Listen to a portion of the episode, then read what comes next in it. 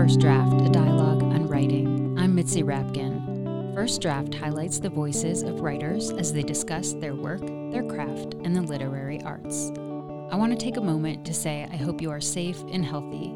Thank you for tuning in to this hour of togetherness where we discuss what unites rather than divides us. Coming up, an interview with Souvankham Thammavongsa, author of How to Pronounce Knife. I remember someone telling me that, you know, no one is going to want to publish or buy a book by someone whose name they can't pronounce. We'll be back with Souvankham Thammavongsa in just a bit. First, I want to say to you, thank you for listening. For the last seven years, I've been producing at least 40 episodes a year of First Draft. It's a labor of love, but there is also labor involved time and effort and thought. Whether this is your first listening experience or you are on your 300th episode, I am asking you with humbleness and appreciation if you would consider supporting First Draft as a donating member. You can learn more and donate at patreon.com slash firstdraftwriters. That's P-A-T-R-E-O-N dot com slash firstdraftwriters. Your support helps keep conversations like the one you are about to hear going. As our society is changing to independent folks like me producing rich and meaningful content, like that on First Draft, we are simultaneously expanding the diversity of voices available for the public. This effort takes money, time, equipment, and a lot of heart and sweat to come to fruition each week. I know there is so much free content out there. In fact, what you are about to listen to is free, but it is not without expense to make.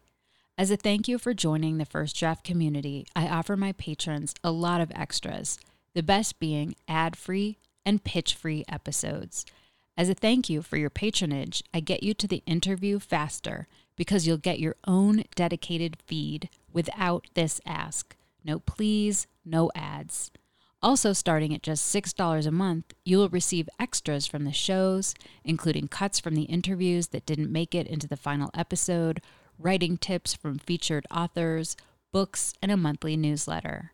I am also very grateful. I often send extra goodies to my patrons. Please beat the odds of having to listen to this pitch seven times before you join the First Draft community. Go to patreon.com slash firstdraftwriters. You can donate any amount, and you know it will go to the continuation of these conversations focused on literary craft, content, and practice. I know that it's unlikely you are in front of a computer right now, so I'd like to suggest adding a little reminder for yourself for when you get home to contribute to First Draft. Maybe make a note on your phone, an ink mark on your hand, scribble on a piece of paper, something along the lines of First Draft, reminder, membership matters. Again, patreon.com slash firstdraftwriters. Please stay tuned at the end of this show. I'll offer recommendations on an episode in the archive that is similar to the one you're about to hear. And please rate the show on iTunes and tell your friends to subscribe. Thank you so much. My guest today is poet and fiction writer Souvankham Thammavongsa. Her short story collection, How to Pronounce Knife, features stories of immigrants and refugees exploring dislocation, isolation, and the inherent clashes between their traditional cultures and the new societies they live in. Thammavongsa was born in Thailand to Lao refugee parents and lives in Toronto, where she was raised.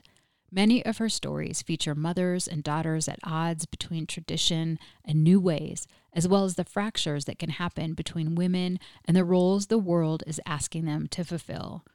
From worm pickers to nail salon workers, accountants, and deadbeats, How to Pronounce Knife offers readers a glimpse into the ways all of us are struggling to belong.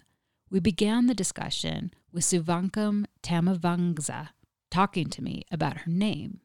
When no one tries to say it at all, that, you know, it just feels like, oh, I mean, I don't mind helping, you know, at all to get it right. It's like one time I did a reading and the host said, well, this hard, this name is hard to pronounce. So why don't we just have her come up here and read? Um, so I had to say it myself, or like the person didn't even try it. So that was kind of sad.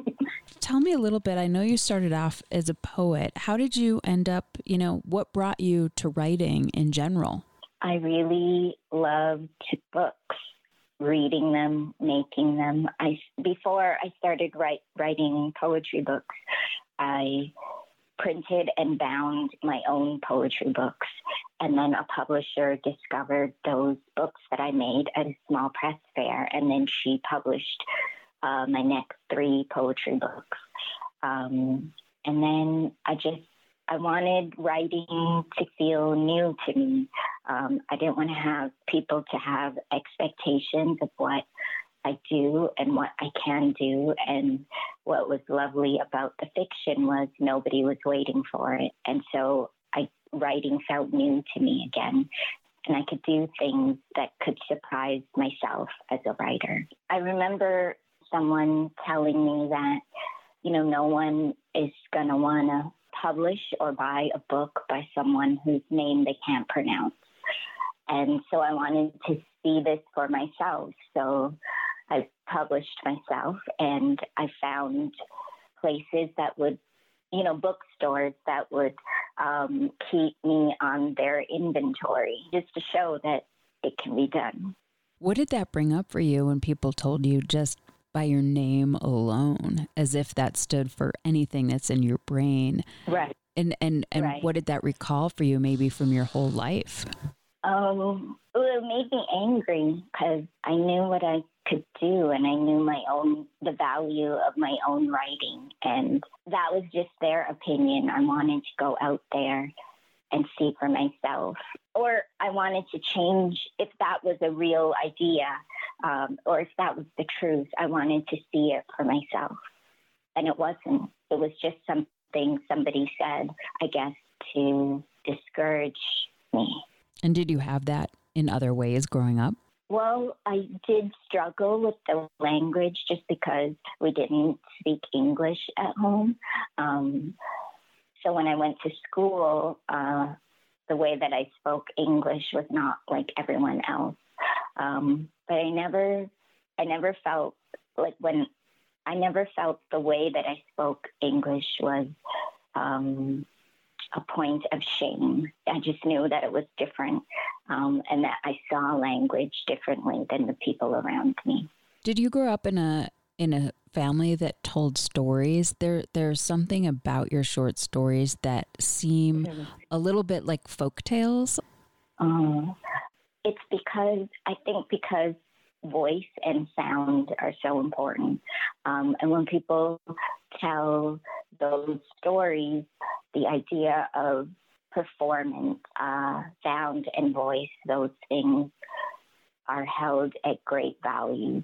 Um, it's not just to tell the story or to write it down, but when you say it out loud, it has a different life. Um, yeah, my mom and dad told me stories all the time. Um, and even when I was there, you know, it, uh, they would tell me, they would retell me a story that, uh, like, if we went shopping, for example, then we would come home and they would retell the story of shopping. Um, but I was there as well. Um, and then we would correct each other on what we saw and did and what occurred during that shopping trip. Do you have siblings? I have a brother. He's younger than me. Um, actually, I have a picture of the first day that my parents brought him home. Um, and I totally look so stressed out because no one told me who this person was and how from this moment on I had to share my love. And I could see, like, I know my own face and I could see in that photo what that what that face, what that expression means this day. One of the things that I noticed in your stories that there's a few repeating ideas and one of them has to do with the relationship between mothers and daughters and also that uh, many or at least two that I can think of off the bat mothers end up leaving the families what I wanted to do with the story collection is talk about women in a way or have women be at the center of stories in a way that we don't often see them. for example, in Slingshot, the, at the center of the story is a 70 year old woman. Um, when we encounter older women in stories, they are often dying a burden to the family or they hate themselves. Um, but this is a story that does none of that. Um, she's in her power, she's wise, and she can walk away from someone who's dumb. and um, often, uh, um, when we see women in stories, they are also mothers, um, or they value or they want to be mothers with women, I think, are not allowed to not want at some point to be a mother. And these stories um, give you a chance to see them in a non motherly way. Like, for example, in um, You Are So Embarrassing, the mother says to the daughter that mothers don't know that they don't want to be a mother until you actually have a child, and then it's too late. You can't take it back. Or a mother leaves a family. I think there's, you know, women can have opportunities to not have responsibility or to push responsibility away and be given the space to be messy, to fail. Um, and these stories give them that room. Yeah, the one you just mentioned, you are so embarrassing. So you have um, this mother and this daughter, and it's really highlighting some of the differences between the generations. You see the child becoming more Western, more in this case, probably Canadian, and she's embarrassed by the mom, and and the division between the parent and the child is is really obvious. And as as the young girl is, she changed her name to Celine from Shan, Chantekad, and the mom mm-hmm. doesn't quite understand and and that quote that you said she writes uh, you write no one really wants to be a mother but you can't know this for sure until you are one. And so that separation between them is coming anyway. And even mm-hmm. though the daughter is kind of pushing the mother away, it's interesting because the mother is saying this to the daughter, but at the same time, she maybe wants an out too. Right. As the daughter is pushing the mother away, the mother preempts that and pushes her away too. Um, I had a friend who she was she had her first child and then she she's very honest. She says she told me what if you know my child is born and um, i don't like it? Because you know there's a pressure when you have children that you're supposed to love your child and adore it and you're not allowed to like not like it. And everybody around you is like um, telling you that the baby's adorable and you're not allowed to not or like to like the person that you made. Um, and you know, and when she told me this, I was very fascinated, and also I really appreciated her honesty because you rarely get to see that that kind of bareness of feeling from somebody. And I wanted to put that in a story. You know, on the one hand, that moment between the mother and the daughter is also the teenage year where you make that separation. I notice on social media platforms, everybody takes a photo of their child when the child is less than two years old, like lots and lots of photos. But I never ever see a photo of the child when they're a sour teenager. um, and I just I wanted to go into that moment as to why you stop looking at the child in the same way. It seems like in this story, too, you are so embarrassing that they couldn't overcome that distance, that you see kind of the mother having a, a, a, fractured relationship with her daughter and going back and watching her from her car, but not being able to connect in person. Some moments you hope that they'll pass that you bridge this broken moment that's been broken between you two. But sometimes that moment that's broken, uh, you know, there's no bridge um, and it remains broken.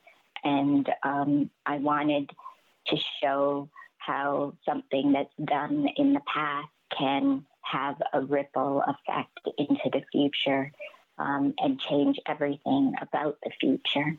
One of the things that I noticed about your stories too is that a lot of them are retrospective.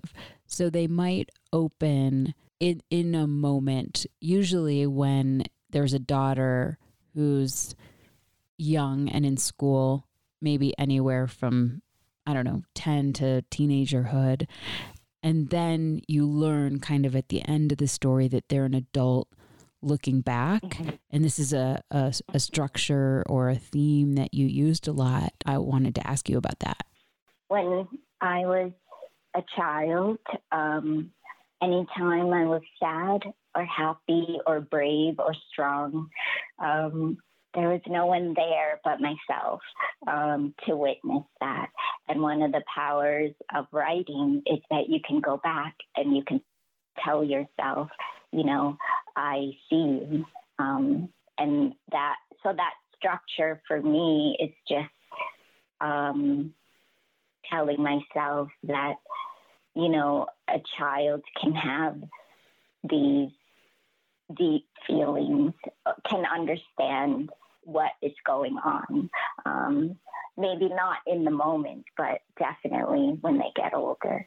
Um, but I also I love the surprise um, that all along um, it's an adult talking, and one of the one of the things that I've seen from or that I've received in terms of responses from readers is that they feel a nostalgia in these stories, um, and I think that's so amazing in that that's not their life. They they don't know what, or not everybody has had uh, a fermented fish sauce. Yet at the end of the story, they feel nostalgic, like they've been eating that their whole entire lives, and they get teary eyed um, at not being able to have a particular fish sauce made fermented fish sauce made by a particular person. Um, I wanted to make people forget who they were and uh, to feel deeply for these stories, to feel like that it happened to them. I mean, it's one thing for me to see and hear or to create a moment. Um, it's another for a reader to feel or to question like is this real? I can't believe this is not real. Um, or like to be curious about the real life behind the story. One of the stories that was like that was called the edge of the world. Can we talk about that story? So edge of the world is about a mother that leaves a family you enter the story at a moment where it doesn't explain why the mother leaves the family. Um, but there are these small moments where, as a reader, you're wondering, oh, is this the moment where the mother thinks about leaving the family? Um, so the mother in the story doesn't know that the world is round. She thinks it's flat. And the story ends on not on an on an image, but the story gets to a point where the daughter sees an image of the world. And even though the mother is gone um, and the daughter is a grown adult, um, she sees on television an image of the world from outer space and it's round. And she says out loud to her mother, as if she was there, that, um, see, look, it is round. Um, and it ends. The whole story ends on the on the sound of laughter, on an image of being inside someone's mouth. And there's a moment in there that is interesting like the roles that the men play in a lot of your stories are are definitely secondary but very influential on on the characters lives and and how it goes and in, in this story this daughter is noticing when the mom leaves, you have this paragraph, very short, that says, My father did not grieve. He had done all of this life's grieving when he became a refugee. To lose your love, to be abandoned by your wife, was a thing of luxury, even. It meant you were alive. Mm-hmm.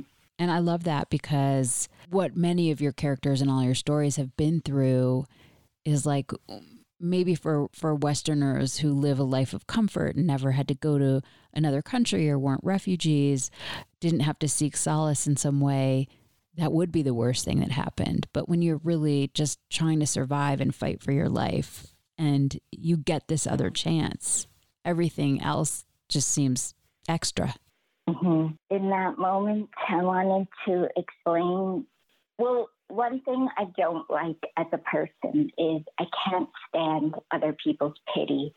Um, I don't like people feeling sorry for me, um, which, you know, I don't like the idea that um, you, in order to move people, you make them cry or feel sorry for you or be sad. Um, and I wanted to explain why some people don't cry. Um, at certain moments. Um, and in that moment, um, yeah, I wanted to explain why there will be no drama here. But then at the same time, it is so dramatic, right? Um, to describe a scene where a man, his wife leaving him is uh, is considered a luxury because it means he's alive and he has something to lose. I noticed for that story, which is similar to to many of your stories in, in terms of how you craft the endings. They sort of go back, maybe and touch on something in the beginning, like in, in the very beginning of the story the daughter was four and she's watching the mother and she's looking at her eating chocolates and laughing and, and looking into her mouth. Like her mouth was so wide and she could see the half eaten chocolate in there. And then it ends with her kind of looking at her own mouth in the mirror mm-hmm. I'm just curious about endings in general for your stories because your stories are very short so they have to be very concentrated and have these po- i mean every story needs to have a potent ending but you you, you are very economical with what you're saying i like the story needs to be self contained. So, what I give you in the beginning, I want you to hold on to that when you get to the end. Like everything that you need to know in that moment has, or for the story, has been given to you. And you, as a reader, uh, carry like that that first image, you carry that to the very end. And that ending has meaning because the distance isn't that far for you as a reader when you encounter it, even though the distance in the story could be wide. One story that I really enjoyed a lot was called The Universe Would Be So Cruel. It just really touched me there's such a moment of selflessness in here. And it's about a man named Mr. Vong. And he's known for his wedding invitation printing. He has this extra special font for, for the Lao language. And there's also superstition involved that that the, the way he puts out the presentation like the way that he prints the invitation the way he lays out the fonts the way he dries the ink all have to do with if the marriage will be a success and then he's making invitations for his daughter's wedding which hold you know he got real gold flecks from from Laos and and worked really hard on them can you talk about this story is it okay if we talk about the ending? Yeah. One thing that when I set out to write this story, I noticed that uh, when we come across immigrants or refugees in stories, they have a lot of forbearance. If somebody is racist or cruel, unkind, they forbear it. Um, but Mr. Vong is does not. Uh, when someone treats him horribly, he fights back. Um, and in the story, um, it's very much like Edge of the World in that moment where where something horrible has happened, but that scene is is very is is not opened up because that character because that moment is private and as readers um, you don't get that. You have to fill it in yourself. So a single word like jilted does so much. I don't need a paragraph. I don't need 10 pages to describe to people what jilted is. You know, in that moment when you encounter that single word alone as its own sentence, as its own paragraph, that there's a moment here that's awful, but we don't have to go into it. Let's respect this character and let her have this moment by herself. And in the end, uh, Mr. Vong, who is the best at his craft of making wedding invitations, in order to comfort his daughter, he takes the responsibility of why the groom doesn't show up. He blames it on the way that he printed these wedding invitations. Um, he tells his daughter that he didn't send out all of the wedding invitations. Um, and so that brought bad luck to that moment in her life um, because it's so much easier to take that responsibility than to tell somebody that someone's been awful to them or that somebody does not love them or in there's a particular line that says what felt like love only felt like love. It was not love, which is a really difficult sentence to handle because if it's love, shouldn't it feel like love? Um, how can it only felt like love and not be love? Um, is there a story that you want to talk about? Because I have a few others, but I want to also get to stories that you want to discuss. I mean, I have my favorites, but sometimes they change they change over time. Um, today, like in particular today, I was looking over a passage, um, and I really love picking worms. um, the story, and um, one thing that I hear from readers or, or uh, actually reviewers is that they often talk about privilege or white privilege in the workplace. And to me, when I wrote it, that was not what I had in mind. To me, that was a 14 year old boy who who ends up being boss at a worm picking farm. And, you know, he's got power. Um, he's he's he's the lead. Um, but what's more power. But at the end of the day, he's still a 14 year old boy. And what's more powerful than a 14 year old boy with all this privilege? It's a 14 year old girl who can break your heart. Um, and to me, that's the story is the, is the 14 year old girl who breaks his heart in the end. Um, and I don't understand. Well, not I don't understand, but I want readers to push a little bit more or to go a bit further, not to stop at that 14 year old boy being the boss. I want them to go a little further, a little deeper to the very end of the story. So the 14 year old girl, her mom is working and the girl's going to school and she's busy, but then on Saturdays, she ends up helping her mom and they they're basically going through these fields picking up worms. They go very early, and her mom is like the worm whisperer. She's incredible at, at, at, finding these worms. She takes off her shoes. She feels the earth.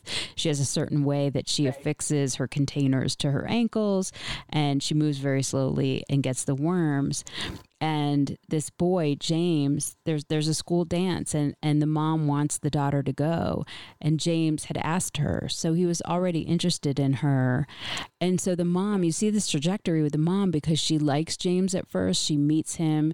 She thinks he's a nice young right. boy. And then he wants to come and work with them. Like he's interested in their life in, in a way that probably yeah. most white people aren't. And he wants to go with them to to the worm capturing job and he goes and works yeah. for free and then all of a sudden he's 14 and he he's not even as good as the mother and so he gets promoted and you see her anger the mother's anger just right. seethe at him and the injustice but, yeah but it's also i mean he's not malicious it's just that in the structure of that world, the farm owners choose him. Um, so, uh, so this is why, in the end, when he gets rejected, we're sad for him. We have compassion for him.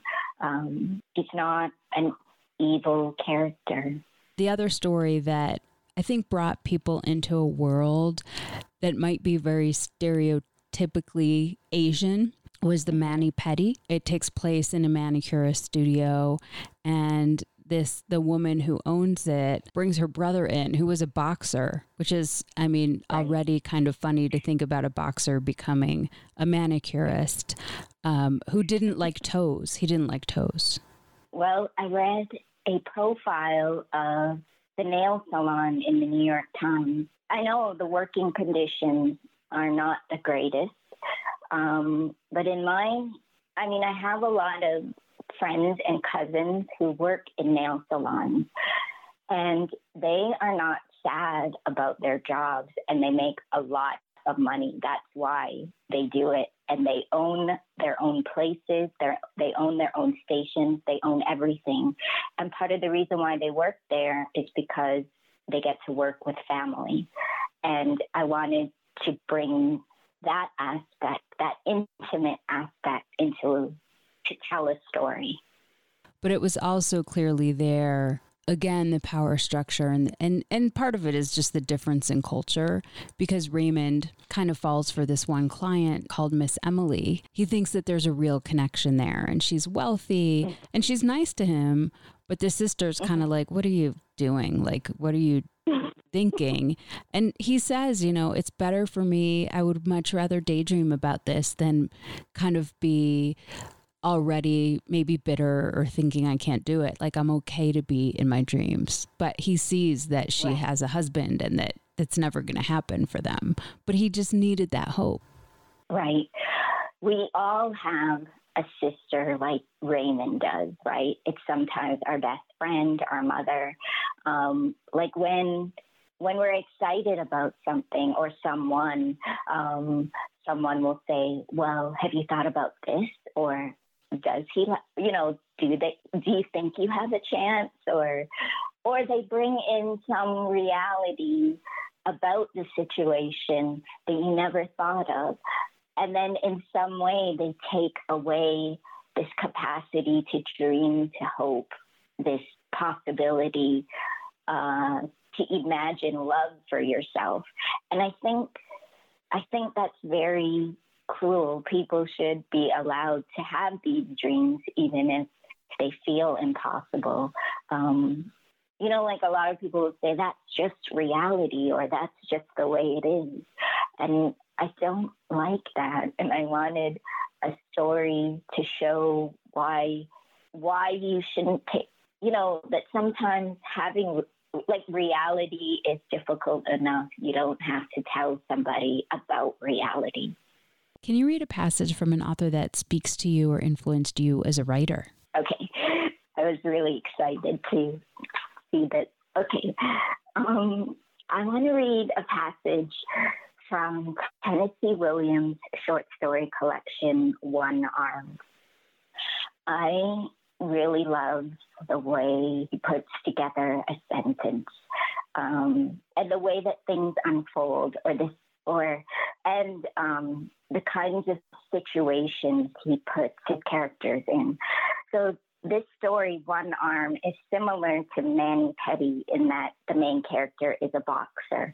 However, the main character in this story, his name's Oliver, he gets into he's a, a, he's a boxer, but he gets into an accident, so he loses an arm, and so his career is over. He only has one arm. And the kind of work that he finds is he becomes a prostitute. And um, as a prostitute, he ends up killing one of his clients um, who got a bit too rough with him. And so he's in jail and he's about to be executed. Um, and this is, you know, because we've talked about the endings of my stories, I wanted to read this really, really brilliant ending to One Arm by Tennessee Williams. And uh, we enter the story right when the main character is being executed. During the last few hours, his attention returned to the letters. He read them over and over, whispering them aloud. And when the warden came to conduct him to the death chamber, he said, I would like to take these here along with me. He carried them into the death chamber with him as a child takes a doll or a toy into a dentist's office to give the protection of the familiar and loved. The letters were resting in the fork of his thighs when he sat down in the chair. At the last moment, a guard reached out to remove them, but Oliver's thighs closed on them in a desperate vise that could not have been easily broken. The warden gave a signal to let them remain. Then the moment came. The atmosphere hummed and darkened. Bolts from across the frontiers of the unknown, the practically named and employed but mysterious power that first invested a static of space with heat and brilliance and motion, were channeled through Oliver's nerve cells for an instant and then shot back across those immense frontiers, having claimed and withdrawn whatever was theirs in the boy whose lost right arm had been known as lightning in leather. The body, unclaimed after death, was turned over to a medical college to be used in a classroom laboratory. The men who performed the dis- the dissection were somewhat abashed by the body under their knives. It seemed intended for some more august purpose to stand in a gallery of antique sculpture, touched only by light through stone and contemplation, for it had the note of some broken Apollo that no one was likely to carve again but death has never been much in the way of completion. Do you want to say a little more about why you chose that? I chose that particular um, spot in the story because of its location, it being the ending.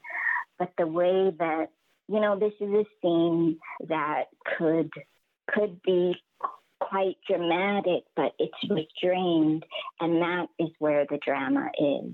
But there's also, even though this this is a really sad moment in the main character's life, there's also something really beautiful too, the way that the electricity is is described or how the moment is described like when uh, Williams writes, then the moment came, the atmosphere hummed and darkened, bolts from across the frontiers of the unknown.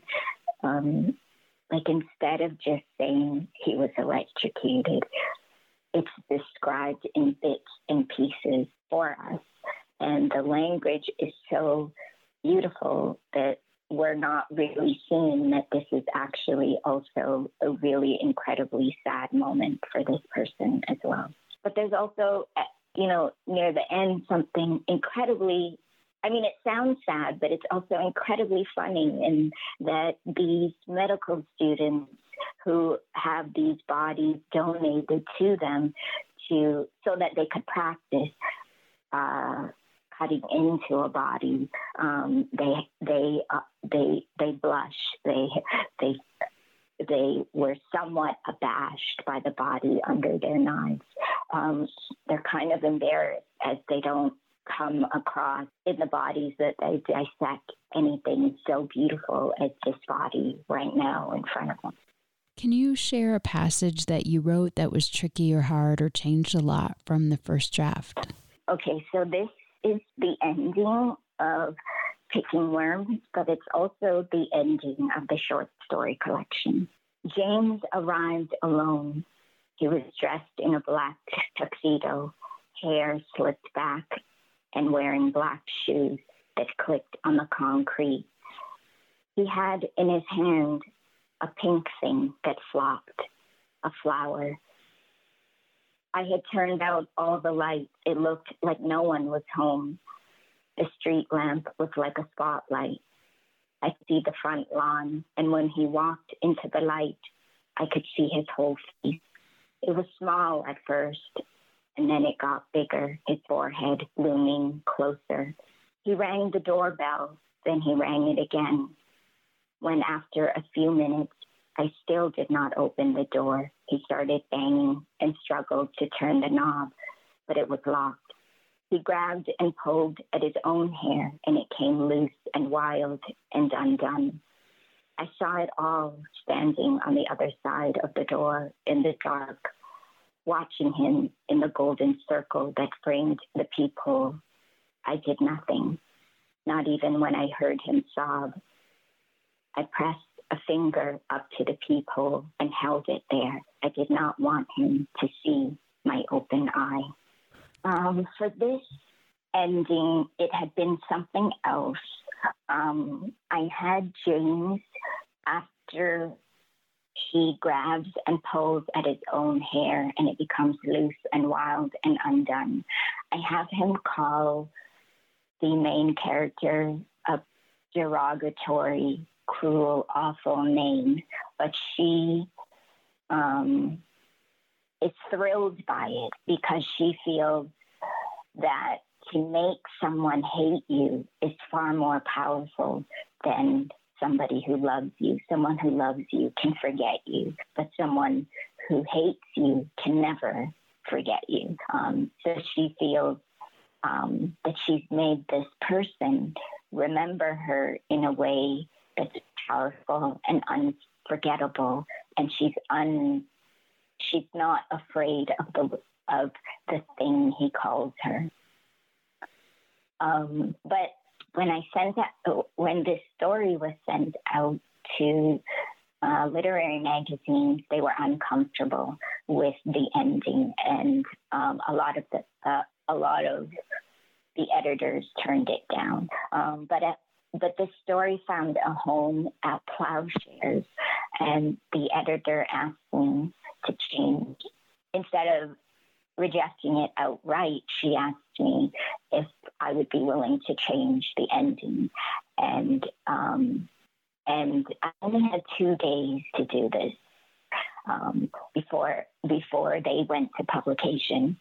And I thought about it, and I decided to end with the, just what came to mind was um, the golden circle of a peephole, and then um, someone putting a hand up there and not not wanting someone to see their eye. It's definitely the better ending. Where do you write? I write at my dining room table on most of the times on a piece of paper, and sometimes um, I do a lot of writing in my head. Like if I can't remember to put it down later or to type it up later, then it wasn't important. But a lot of writing, it just takes place in my head and I'm haunted by like a word or a sentence. What do you do or where do you go to get away from writing? Oh, I try to do that all the time. Um, because I do want to get away from it. I took on a job preparing taxes because, you know, taxes is so far away from writing. But then I ended up still thinking about writing because the tax form is really a container for stories. It tells you what people's names are, uh, their relationships, um, their job, um, how they've lived their life in that particular year. Um, I live and work in my own head so much. I try to get away from writing by also by taking boxing lessons. Um, what I like about boxing is that you have to be present in your body. Um, but then boxing only made me think about writing even more and the way inspiration works or the way that I want to work. Um, when you get into the ring in boxing, everything you have, everything someone has taught you, you have to bring it in that into that moment and then you have to go. You can't wait around for inspiration. And when I write, that's the way that I want to work, where I don't wait around, I just go. Who do you show your work to first to get feedback? I've been writing for like 25 years.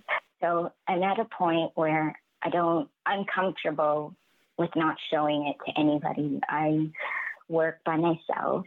And then when I feel it's polished or I can take it as far as I can, I uh, give it to my agent. And she is, her name is Sarah Bowlin, and she is also, or she has worked also as an editor. And so she sees it before I send it out.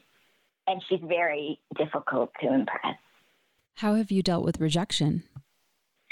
Um, I don't remember rejection. I mean, I've received thousands, you know, but um, I just remember the thrill of when a story gets accepted. I don't. I don't remember the people who rejected me.